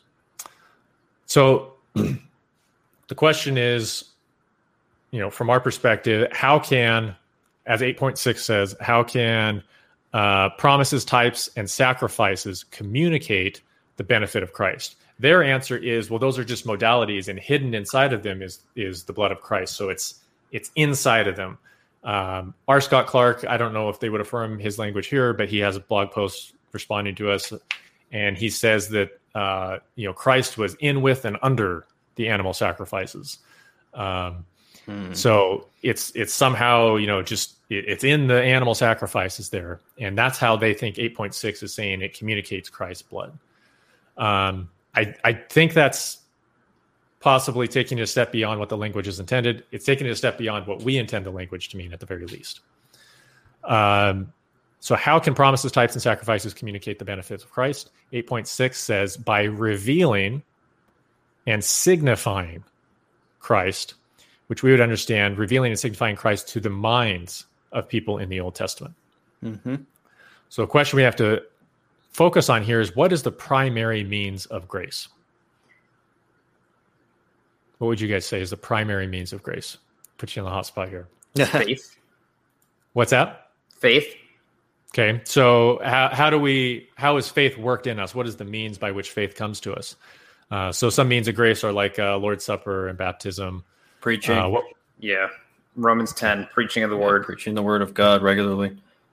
Yeah. So the word of God is the primary means of grace. Mm-hmm. Uh, Berkhof says in his Systematic Theology 618 sacraments are not absolutely necessary unto salvation. Many were actually saved without the use of sacraments. Think of believers before the time of Abraham. Uh, Robert Reymond, in his systematic, I don't have the page reference here, he adds uh, I would add that Paul expressly states that Abraham himself was justified by faith some years before he was circumcised. He later adds the word does indeed take priority over the sacraments in that the word is essential to salvation while the sacraments are not. Uh, Calvin, in his Institutes, uh, book 2, chapter 10, paragraph 7, says the Word of God has such an inherent efficacy that it quickens the souls of all whom he is pleased to favor with the communication of it. I refer to that special mode of communication by which the minds of the pious are both enlightened in the knowledge of God and in a manner linked to him. Adam, Abel, Noah, Abraham, and the other patriarchs, having been united to God by this illumination of the word, I say there cannot be the least doubt that entrance was given them into the immortal kingdom of God. And by the way, that's what we believe Jeremiah 31 and Hebrews 8 is talking about in terms of uh, they shall all know me. It's referring to that inward illumination of the Holy Spirit. Mm. And the word of God being written on their hearts, essentially through his law. Right. Yep. Yep. Uh, Charles Hodge says uh, in his systematic theology, book 320, uh, section 5, a fourth characteristic of the Reformed doctrine of the sacraments is that the grace or spiritual benefits received by believers in the use of the sacraments may be attained without their use. They are not necessary means of salvation. Men may be saved without them. Mm-hmm. Uh, William Cunningham, I think, an 18th century Scottish Presbyterian, said Protestants. I think this is in an essay called um, on sacraments called uh, Zwing, something about Zwingli. Uh, Protestants have been accustomed to maintain the great principle that the only thing on which the possession by men individually of the fundamental spiritual blessings of justification and sanctification is, by God's arrangements, made necessarily and invariably dependent, is union to Jesus Christ, and that the only thing on which union to Christ may be said to be dependent is faith in Him. So that it holds true absolutely and universally that wherever there is faith in Christ or union to Him by faith, their pardon and holiness, all necessary spiritual blessings, are communicated by God and received by men, even though they have never actually partaken in any sacrament or any outward ordinance, whatever. So the point here is I'm we're just trying to set the baseline before we look at sacraments and, mm-hmm. and old covenant sacrifices, just what's the baseline level of salvation? New Testament or Old Testament. It's the word of God, it's the preaching of the gospel, and God illuminating the hearts to believe that. Doesn't depend upon any kind of outward ordinance, whatever. Um, so looking back at 8 6, how did promises communicate the blessings of Christ? Well, promises that Christ will come to reverse the curse, communicate the benefits of his death and resurrection by preaching the word to men. That's propositional revelation, if we want to use a technical term there. In the effectual call, God enlightens the minds of the elect in the Old Testament to understand and believe those promises of Christ. And that's how they were saved. How was Abraham saved? Paul says that the gospel was preached to Abraham in the revelation that he would be the father of the Messiah. Uh, Galatians 3 8 says, And the scripture foreseeing that God would justify the Gentiles by faith preached the gospel beforehand to Abraham, saying, In you shall all the nations be blessed. That's a promise of Christ, a promise that Christ is going to come in the future and work salvation. How did Abraham respond? Galatians 6 says, Abraham believed God and it was counted to him as righteousness. That's salvation in the Old Testament. That's what 8 6 is talking about. Mm-hmm. Um, the Second London Baptist Confession adds a whole chapter that's not in the Westminster Confession. It was added in Savoy as well. And it's chapter 20 on uh, on the gospel. The grace and the extent thereof. Yes, yeah, thank you. Gospel and the grace and the extent thereof. Uh, paragraph one says the covenant of works being broken by sin and made unprofitable unto life, God was pleased to give forth the promise of Christ, the seed of the woman, as the means of calling the elect and begetting in them faith and repentance. In this promise, the gospel, as to the substance of it, was revealed and is therein effectual for the conversion and salvation of sinners. Mm. And they reference Genesis 3:15 there. So yep. that's our understanding of how the promise communicates the benefits of Christ. It reveals the gospel in propositional revelation. Uh, God effectually calls and enables, illumines the minds of Old Testament saints to understand and believe that promise and therefore be saved. So the next section is well, how do types and sacrifices relate to that?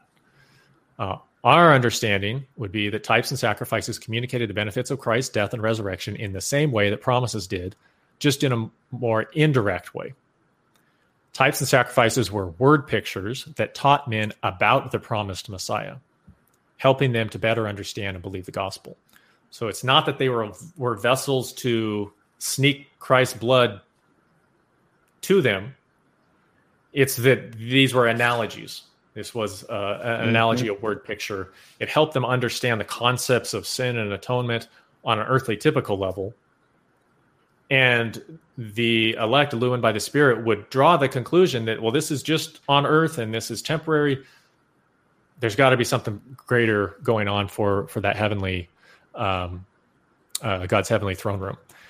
That's actually exactly how Vos explains it in uh, the teaching on the Epistle of the Hebrews, page 64 to 67. He, he when he talks about the triangle, he doesn't say anything about Old Testament saints how they were saved. He addresses it's a very generic section in, in biblical theology. It doesn't go into much detail. Um, but yeah, in the in the Epistle to Hebrews, the, when he's talking about the triangle, he's just talking about those verses and, and the relation of of of the type and antitype and blah blah blah. In a different section, he talks about um, answering the question, "How can Old Testament saints be saved?" He's and it's a good section, so let me quote it here at length.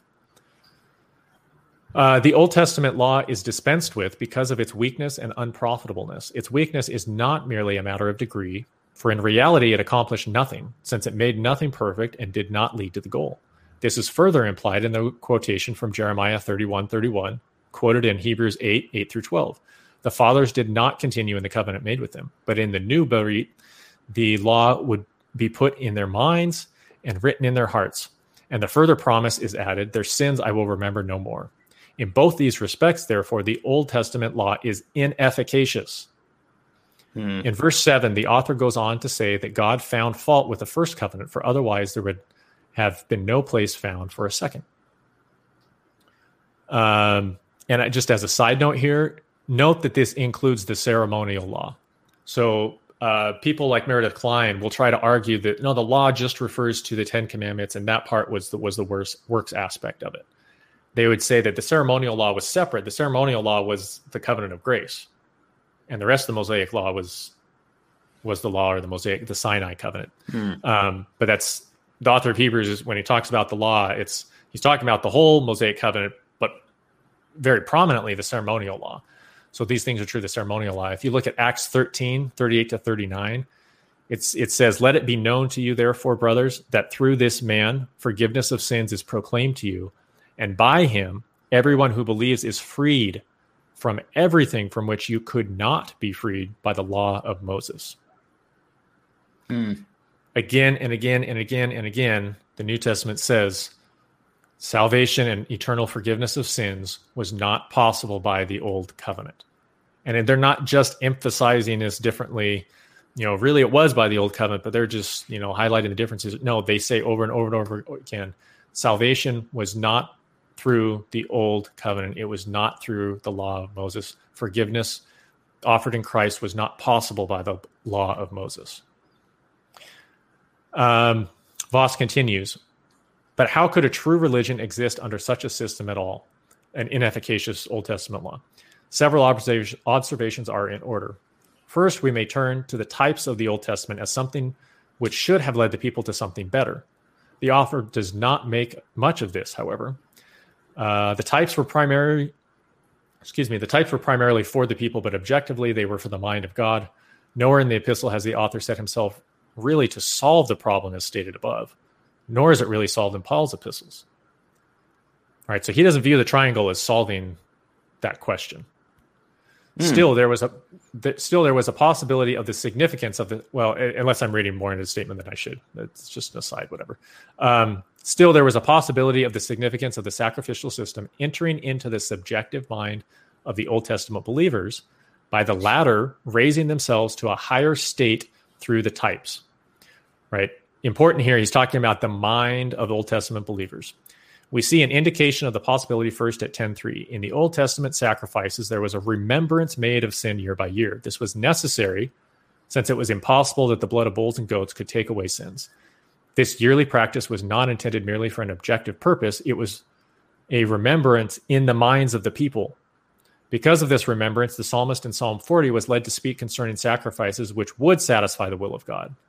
It should be noted that it, that it was the psalmist who raises this consciousness, an inspired writer, not an ordinary individual believer under the Old Testament. Still, he did write it with the result that higher consciousness later became the common property of Old Testament believers. Note consciousness there, actual act, active mental thought. It was the aid of revelation, therefore, that this higher consciousness was brought about.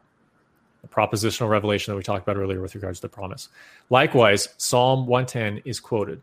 Here we have the prophecy of a future priest after the order of Melchizedek. Thus, there was the consciousness of a higher order of priesthood than the Levitical being possible, and there was the prophecy that a future time such higher priesthood would become actual. Psalm 95 is also quoted, which speaks of the rest of Canaan. The idea of rest is eschatological, looking forward to the true rest, which is to come in the future. The author of the epistle to Hebrews here again recognizes in one of the Old Testament Psalms a certain higher consciousness on the part of the people of the Old Testament. The Old Testament, however, had more than these mere symbols and ceremonies. It also contained direct promises, many of which were spiritual in content, and these promises were given repeatedly from age to age. Therefore, it was not necessary for the Old Testament believers to live exclusively on the basis of insight into the meaning of the types. Of these promises, the author of Hebrews speaks much. So, Vos is saying the same thing. It was a, a mental thinking through of the promise of Christ combined with this typical Old Covenant system that was ineffectual, uh, that could not eternally forgive their sins, thinking through that process by the aid of the Holy Spirit enlightening their minds to understand the work of Christ to come. That's how they were saved. And that's how I understand uh, 8.6 how types and sacrifices signified Christ to come and therefore communicated his benefits to those people through their conscious mind by the work of the Holy Spirit to beget faith in them. It's not because his blood was hidden inside the animal's blood. It was the work of the Spirit illuminating their minds to think through these things. So, would you say that um, the brothers in the Reformed Forum episode maybe are reading a little bit too much into Vos's triangle because it almost seems like Vos is speaking more along the lines of what we would say it would be pointing to.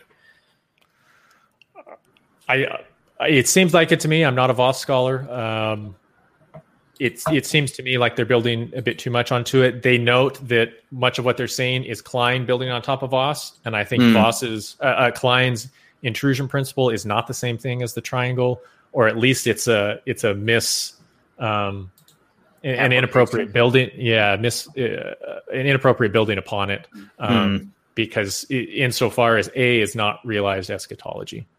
Mm-hmm. okay. Uh, and that that's that was Kline's principle is the intrusion is realized eschatology coming back. So if we want to use Kline's terminology the new covenant is realized eschatology. And if it's intruding into the old covenant then it's the new covenant intruding into the old covenant era, not something distinct from the new covenant. Right. Um, so Sam Renihan in his book says uh, the blood of bulls and goats did not eternally forgive sins, but it made eternal forgiveness of sins in Christ known. Animal blood was a way to satisfy the demands of the Mosaic covenant in order to remain in Canaan, but it could never never satisfy the demands of the covenant of works in order to escape hell. In some, uh, this is me here, Old Covenant, uh, Old Testament sacrifices were word pictures teaching about the Christ who was to come. They were not Christ in animal form. Sprinkling the people with the blood of bulls was not the blood of Christ shadowing down on them. Um, so uh, we were able to affirm the Old Testament saints possessed the benefits of Christ, that they were united to Christ, that they had communion with God through Christ, but all of this was by virtue of the new covenant, not the old. The new covenant is union with Christ. It is our marriage union with Christ, our covenant, legal, and mystical union with God, our with Christ, our head. Uh, Old Testament saints had new covenant union with Christ. So, in other words, the core of the intrusion principle was the new covenant. So that's our understanding mm-hmm. of 8.6 and why we reject 7.56. Um, try to wrap up this last section real quick here. Any comments before I, I dive into some of their other objections? Um, just with regards to communication, I think it again it goes back to understanding the distinction between type and antitype because if you understand it is communicating a, a promise through types, and I, I know Sam has written a blog post on uh, eight six and and what it, the communication means. Um, if you understand it as a promise being communicated through a type, you can see that distinction and, and that it's pointing forward and that they are not really being saved by virtue of the covenant itself. And I, I think it just goes back to having a proper terminology um, as we're having these discussions with our Presbyterian brother. Yeah, and, and part of that is uh, we we really do need to have active conversation, not yep. just blog post here, blog post there, book here, book there, podcast here, podcast there, but face to face or virtual face to face conversations because we use a lot of the same terminology, um, mm-hmm. especially the biblical terminology, but we don't always mean exactly the same thing by it, and so we can talk past each other. Yeah, these are really nuanced, fine differences here. Um, so it, it's really going to require conversation to to move move forward. Um, so they they at this point they raise a few different objections. I'll try to get through them quickly here. Uh, if you're still listening, I appreciate you guys' patience here. This is a long one, but uh, it's necessary. Been, it's a big topic. it is. I've been waiting to address this for a long time. So, um, so Boothby said. So in light of this, um, it's not possible for the Mosaic covenant to be a covenant of works uh, because he believes the triangle is uh, salvation shadowing down uh, through the old animal sacrifices. So therefore, it couldn't be a covenant of works. Um, but for all the reasons we just elaborated, we don't believe that at all. Uh, the copy is not the true form, right? The animal sacrifice is not the sacrifice of Christ. The old covenant is not the new covenant. The old covenant reveals the covenant of grace but it is not itself the covenant of grace. So, in the way that we talked about, it reveals the gospel, it reveals the new covenant, but it itself is not the new new covenant. Um, and this is actually exactly how they look at the covenant of works and the Mosaic covenant. They would say that the Mosaic covenant is the covenant of grace, but it reveals the covenant of works in places like Leviticus 18:5. Um, so we're working with the same concept, but flipping it in reverse, where the Mosaic covenant is a typological covenant of works, but it reveals the gospel. That doesn't mean it is itself the gospel, uh, the covenant of grace. Uh, I believe Sam Renihan has more comments on that point in his dissertation from shadow to substance. Um, and in this regard, Boothby mentions uh, Leviticus 18.5 and Galatians 3.12, 10.5. Uh, this is a crucial text here uh, for the difference between our, our, our views here. He points to uh, Cornelius Venema uh, for a good explanation there. I do recommend that people read him. Uh, he does helpfully explain the issues there and explain Calvin's and the older uh, Westminster view. Um, in the sense that, well, Paul is just talking about the bare naked law by itself. Um, the problem is, I'm trying to see if I have a quote there. Uh, no, he's talking about just the bare law. Um, the problem is that doesn't actually work out. And I'm just being very brief here. This would take a whole nother podcast episode.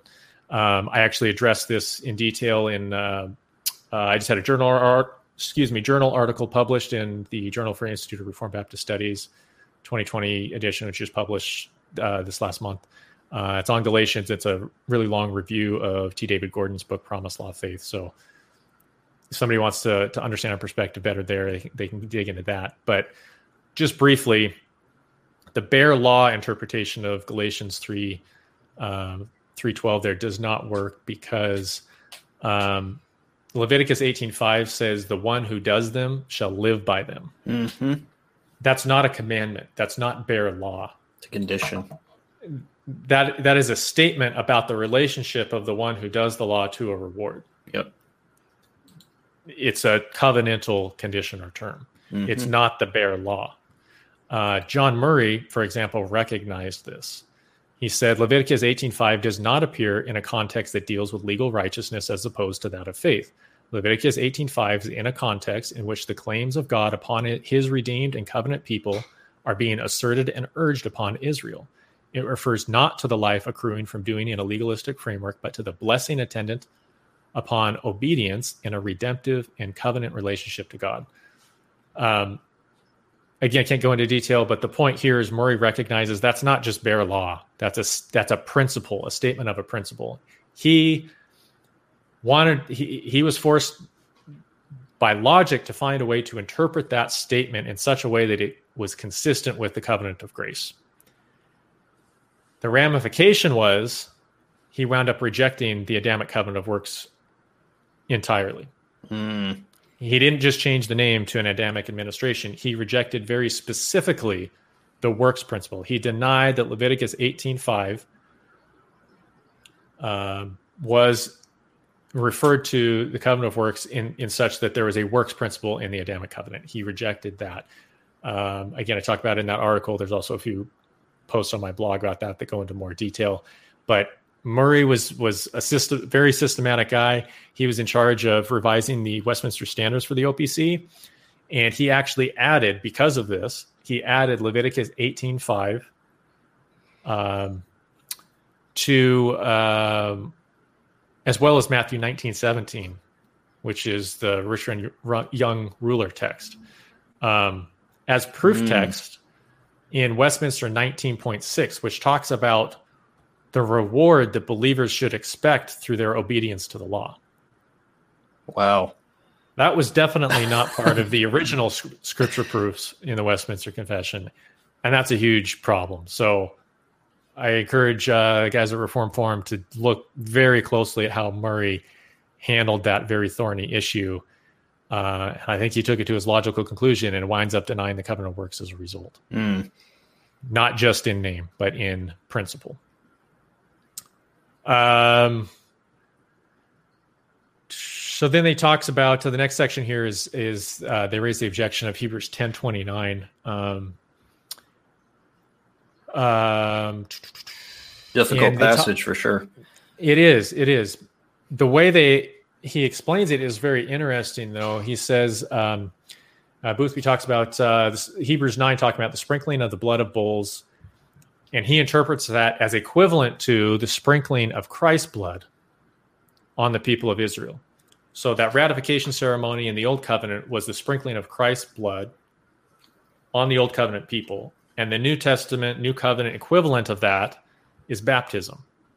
So in both instances, the blood of Christ is being sprinkled symbolically through animal sacrifices, symbolically through baptism, but in both, it's the blood of Christ being applied to the people.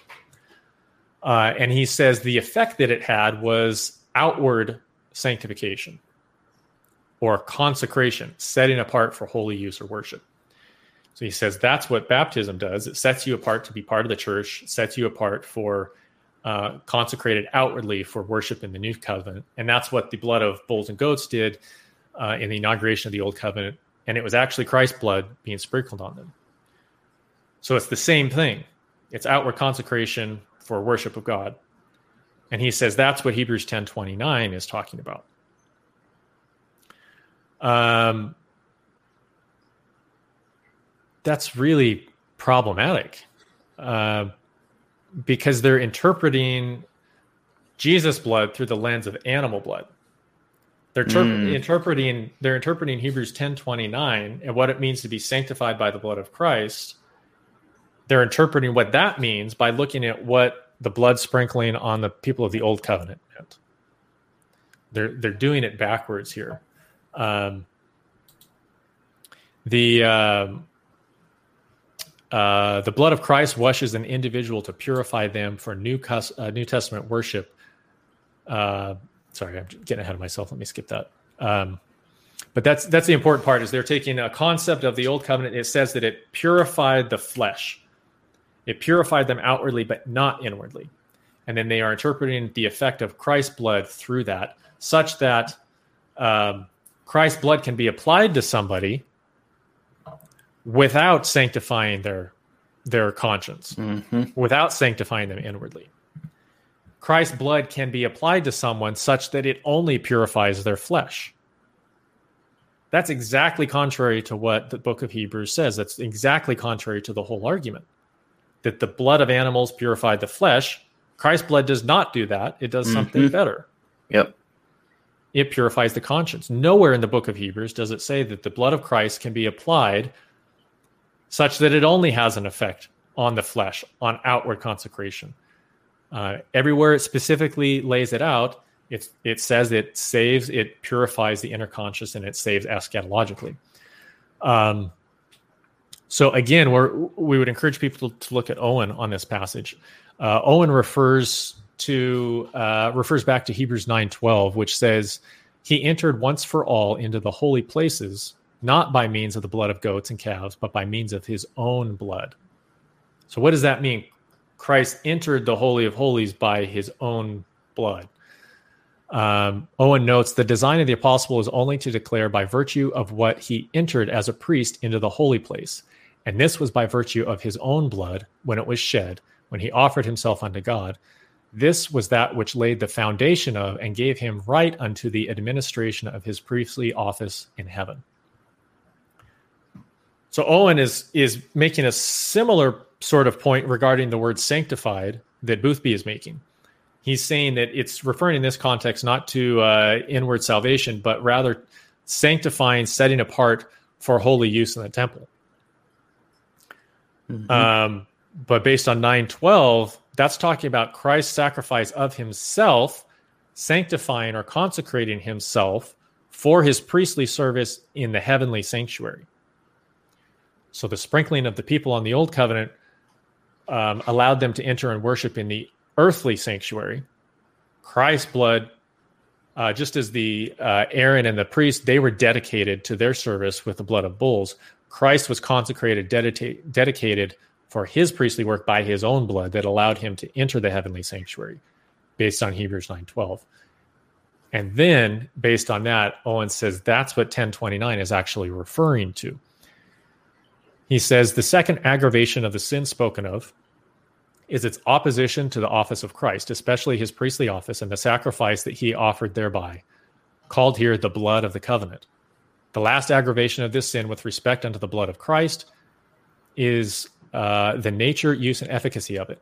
It is that wherewith he was sanctified. It is not real or internal sanctification that is here intended, but it is a separation and dedication unto God. That's exactly what Boothby said. In which sense the word is often used, and all the disputes concerning the total and final apostasy from the faith of them who had been really and internally sanctified from this place are altogether vain. Though they may be said of a man in aggravation of his sin, which he professes concerning himself. But the difficulty of this text is concerning whom these words are spoken, for they may be referred unto the person that is guilty of the sin insisted on he counts the blood of the covenant wherewith he himself was sanctified an unholy thing. For as at the giving of the law or the establishing of the covenant at Sinai, the people being sprinkled with the blood of the beasts that were offered in sacrifice were sanctified or dedicated unto God in a peculiar manner. So those who by baptism and confession of faith in the church of Christ were separated from all others were peculiarly dedicated to God thereby. And therefore, in this case, uh, apostates are said to deny the Lord that bought them or vindicated them from their slavery unto the law by his word and truth for a season. Second Peter 2 1. So he just summarized Boothby's interpretation very well. He says, but the design of the apostle in the context leads plainly to another application of these words. It is Christ himself that is spoken of, who was sanctified and dedicated unto God to be an eternal high priest by the blood of the covenant which he offered unto God as I have showed before. Hebrews 9:12. The priests of old were dedicated and sanctified unto their office by another, and the sacrifices which he offered for them. They could not sanctify themselves. So were Aaron and his sons sanctified by Moses, antecedently unto their offering any sacrifice themselves. But no outward act of men or angels could unto this purpose pass on the Son of God. He was to be the priest himself, the sacrificer himself, to dedicate, consecrate, and sanctify himself by his own sacrifice in concurrence with the actings of God uh, the Father in his suffering. Um, that precious blood of Christ, wherein or whereby he was sanctified and dedicated unto God as the eternal high priest of the church, this they esteemed an unholy thing.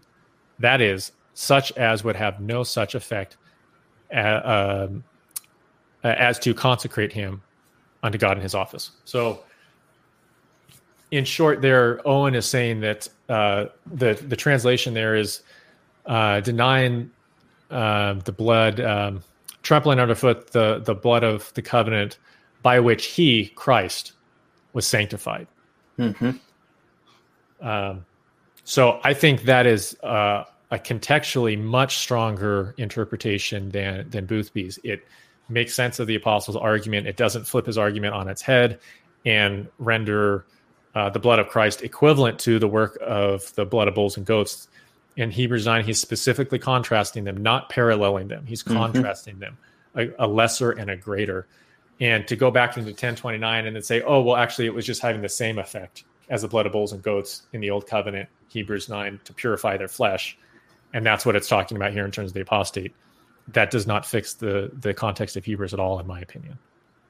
No, what's interesting is uh, you have to both of our confessions of Westminster and the 1689 talk about this in terms of interpreting scripture. We have to take the clearer passages to interpret the less clear, and we have the clearer that speak more clearly to the how Christ's blood functions uh, in throughout Hebrews 9 in particular. Uh, but they seem to leave that principle out when it comes to looking at how the blood of the covenant is applied. Yeah, I mean, we all have our systems, and Yep. systematic theology is is an inescapable part of of of interpreting, doing exegesis, um, and, and making texts interpret one another. So, yeah, it, it, it's a constant. You know, they would say we're ignoring other stuff, and they would point to their texts, and so it goes it goes round and round. But yes, I do think that the explicit text in Hebrews about the efficacy of the blood of Christ. Um, override what they think Hebrews 10:29 says about uh, mixed membership in the covenant. Yeah. Um, note real quickly here. So uh, they're interpreting Jesus' blood through the lens of animal blood, like I mentioned. The blood of Christ washes an individual to purify them for new covenant worship. Is their interpretation without purifying their heart? The question is: Is somebody um, qualified for New Testament worship, New Covenant worship, without a purified heart? Can't be. Can they can they be purified in the flesh and make them acceptable under New Covenant terms of worship? Um, in John four twenty, the woman at the well asks, "Our fathers worshipped on this mountain, but you say that in Jerusalem is the place where people ought to worship." Worship. Jesus said to her, Woman, believe me, the hour is coming when neither on this mountain nor in Jerusalem, the earthly temple, earthly sanctuary, will you worship the Father. You worship what you do not know. We worship what we know, for salvation is from the Jews. But the hour is coming and is now here when the true worshipers will worship the Father in spirit and truth. For the Father is seeking such people to worship him. God is spirit, and those who worship him must worship him in spirit and truth this is a new covenant reality. Yes, that's always been the case eternally, eschatologically, in the heavenly sanctuary. It's always required true faith. But under the old covenant, there was this earthly, typical analogy picture that allowed an earthly worship by the purification of the flesh without the purification of the heart. We can't take that and then draw it into the new covenant as if that typical worship is still valid. Nobody is uh, consecrated for new covenant worship by the purification of the flesh. And that goes back to covenant membership too in Hebrews 8, um, which I think conveniently these brothers do not discuss in depth. Uh, they don't they don't exegete Hebrews 8 in depth. Um, Hebrews 8 8 says, Those who are in the flesh cannot please God. You, however, are not in the Yep. flesh, but in the spirit. If in fact the spirit of God dwells in you, anyone who does not have the spirit of Christ does not belong to him. It means he's not consecrated to him. Yep. Um, uh, they mentioned 1 Corinthians 7. Um, I've got a post on the blog about that. It's it's referring to the legitimacy of marriage union between a believer and an unbeliever and the resultant state of their offspring. Is it valid Mhm. for a Christian to be married to a non-Christian, or is that marriage invalidated? So numerous Paedo-Baptists have acknowledged that interpretation, um, and uh, Chrysostom, for example, all the way that far back. So uh, they can look at it on a blog if they want. Um, but but this interpretation of 1029 diminishes the efficacy of the blood of Christ. It makes it equal in efficacy to the blood of bulls and goats, and it teaches the blood Mm. of Christ can cover someone without purifying their heart. That's exactly the opposite of what the book of Hebrews is arguing. Uh, just a couple brief points here, and I think we'll be done. Thank you guys so much for your patience. no, no worries. Uh, uh, Hebrews 6, they mention it briefly. Again, take a look at Owen, his commentary on that passage, but also he wrote a whole book on the nature and causes of apostasy. And he opens that with a treatment of Hebrews 6. And he says there have been numerous debates and interpretations of to what exactly apostasy entails. Some say it's apostasy from the covenant. He explicitly says that's not what this text says. It does not, none of these are um, referring to uh, benefits of the covenant of grace. Uh, these people who fall away are not members of the covenant of grace, is what Owen says. So wrestle with what his explanation is there. Um, and then uh, they talked about just briefly the visible invisible church distinction. Um, they interpret that as two sides of, of a covenant or an internal external covenant or a vital and formal covenant, such that uh, you can be externally in the covenant of grace, and that's equivalent to the visible church. You can be internally in the covenant of grace, that's equivalent to the invisible church. That's not the only way, the only reformed way to understand the visible invisible church distinction. That is the most common and most prominent.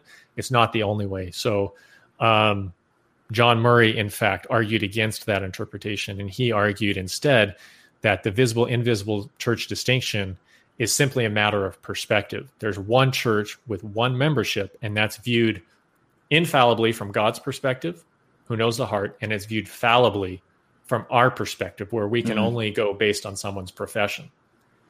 The implication there is that we may fallibly judge someone in charity to be a believer and to be part of the church, even though they are not. So we may admit them to membership in the local church, but we may be wrong in mm-hmm. that judgment. And in that case, they're not actually part of the church, even though we treat them as such. Um, so read John Murray on that, and many other Reformed theologians have argued the same thing. Charles Hodge argued it at length in the Princeton Review. Um, uh, James Curry re- republished uh, Hodge's treatment there in Scotland in his day in response to James Bannerman disagreeing with him. Um, the Dutch theologian à Brakel uh, argues that at length, and he argues that's actually the view of the Belgic Confession. Uh, a 17th century Reformed theologian, Jean Claude, um, argued that. He said that's the view of the uh, Helvetic Confessions. Uh, James Ussher argued it. Um, Bavinck has comments to similar effect in terms of the um, uh, it being a matter of perspective. And uh, J.I. Packer actually argues the same thing, and his comments on it made it into the Reformation Study Bible. Their comments on the invisible visible church distinction talk about mm. it as a matter of perspective. So um, I have very extensive quotes from all those people on the blog if people want to check it out. But that would be the Baptist understanding of the visible invisible church. Simply because we may have unregenerate members in our local church does not therefore mean unregenerate members are part of the new covenant. Correct. That does not that's not a, a logical conclusion. I understand that makes sense in, in their system, but it does not follow unless you grant the the preceding premise that the visible church is equivalent to the covenant of grace. We don't affirm that, therefore we don't affirm the conclusion. Yep. Um, and then Jeremiah 31, all shall know the Lord. They say that refers to the consummation. It's, it's a future reality the, the author of Hebrews quotes that and applies it to the present day. Mm-hmm. Um, Amen. And it, it's not a future, it's referring to the inward illumination of the Holy Spirit that we talked about. It's in that's how Jesus interprets it. If you actually look at John 6 45, he quotes uh, Hosea 13 10, which is a parallel to Jeremiah 31. If you look in your Bible, if it has cross references, uh, ESV on John 6:45 where Jesus is talking about all the elect. Um, the cross reference there is Jeremiah 31. Mm. Right. So dig into that a little bit, look at it, and read Owen on Hebrews 8:11. Um, he says, uh, I didn't quote him here, but um, but he says there's no reason to extend this out to fulfillment in heaven. Uh, it's a present reality, and he explains in what sense does it mean uh, will not have any teachers. Da, da, da, da. So he does a good job there. And just a brief note. Um, oddly, this is kind of similar to the way dispensationalists approach the uh, the throne of David. Right? They read that in a very literal way. And they say, well, Jesus isn't sitting on the throne of David now, so therefore there must be a future fulfillment of that. And so these guys say, well, we still have teachers in the church today, so therefore that must be referring to a future fulfillment. And in both cases, we'd say, no, you're being overly literal in your interpretation, not understand the, the spiritual meaning of that.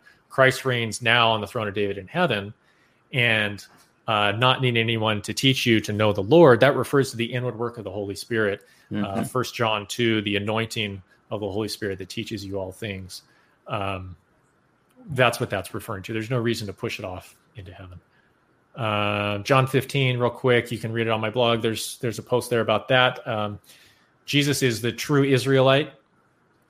Um, Israel is referred to throughout the Old Testament as the vine, as a vineyard, and uh, the Old Testament warns about a coming judgment upon that vineyard. Jesus comes, he says, I am the true vine, I am the true vineyard, I am the true Israelite. And judgment is coming upon Israel. If you want to be spared from that coming judgment, you must be found in me, the true vine. That's a typological issue going on there with Israel. It's not a statement about membership in the covenant of grace or membership in the church. And then finally, Romans 11, the olive tree. So Camden interprets interprets that um, as the covenant of grace, the church, with Jesus as the root. That would necessarily follow if it was referring to the covenant of grace in the church. Jesus would be the root. In the text, Jesus is not the root. Look at commentaries from Murray and other people. Abraham and the patriarchs are the root of the olive tree. It's not referring to the covenant of grace. It's not referring to the church. It's referring to Israel that flows out of Abraham. First of all, it's the nation of Israel, Abraham's carnal offspring, all these natural branches. And then it's Christ who has come, and he is the true offspring of Abraham, through whom the eschatological promises come. And at such a point, the judgment comes, similar to the vine, the vine story. Judgment comes, the natural branches are broken off, and the only way now to be in is to be in Christ, the true Israelite. Um, so it's talking about Israel in a typical and anti-typical sense. Um, okay, done. One hour, two hours. no, Brandon, that's good. Um, I mean, this is a big topic, and like you said, it, there's so many nuances that are here that need to be fleshed out, and it does take time and and and length to uh, discuss it. So it's good. It's been very fruitful. Um, but we thank you for joining us today, Brandon, and I really enjoyed the discussion. Um, I hope it's been beneficial to those listening. Um, please check out uh, Brandon's site. Is it 1689federalism.org or .com? I can't remember. Uh, .com. .com. So that's kind okay. of a consolidation of various resources over the internet with videos and stuff like that. And then uh, I've got a blog, contrast2.wordpress.com. Okay. Uh, and that's where that's where I've got a lot of the stuff I referenced here is my own my own writings are on that site. So. Okay, and also check out his uh, new article in the IRBS Theological Journal, uh, which came out last month. Uh, but thank you for joining us today, everyone. Uh, we hope you have a great Lord's Day tomorrow, and we'll see you next week. God bless you all. See you. Thank you.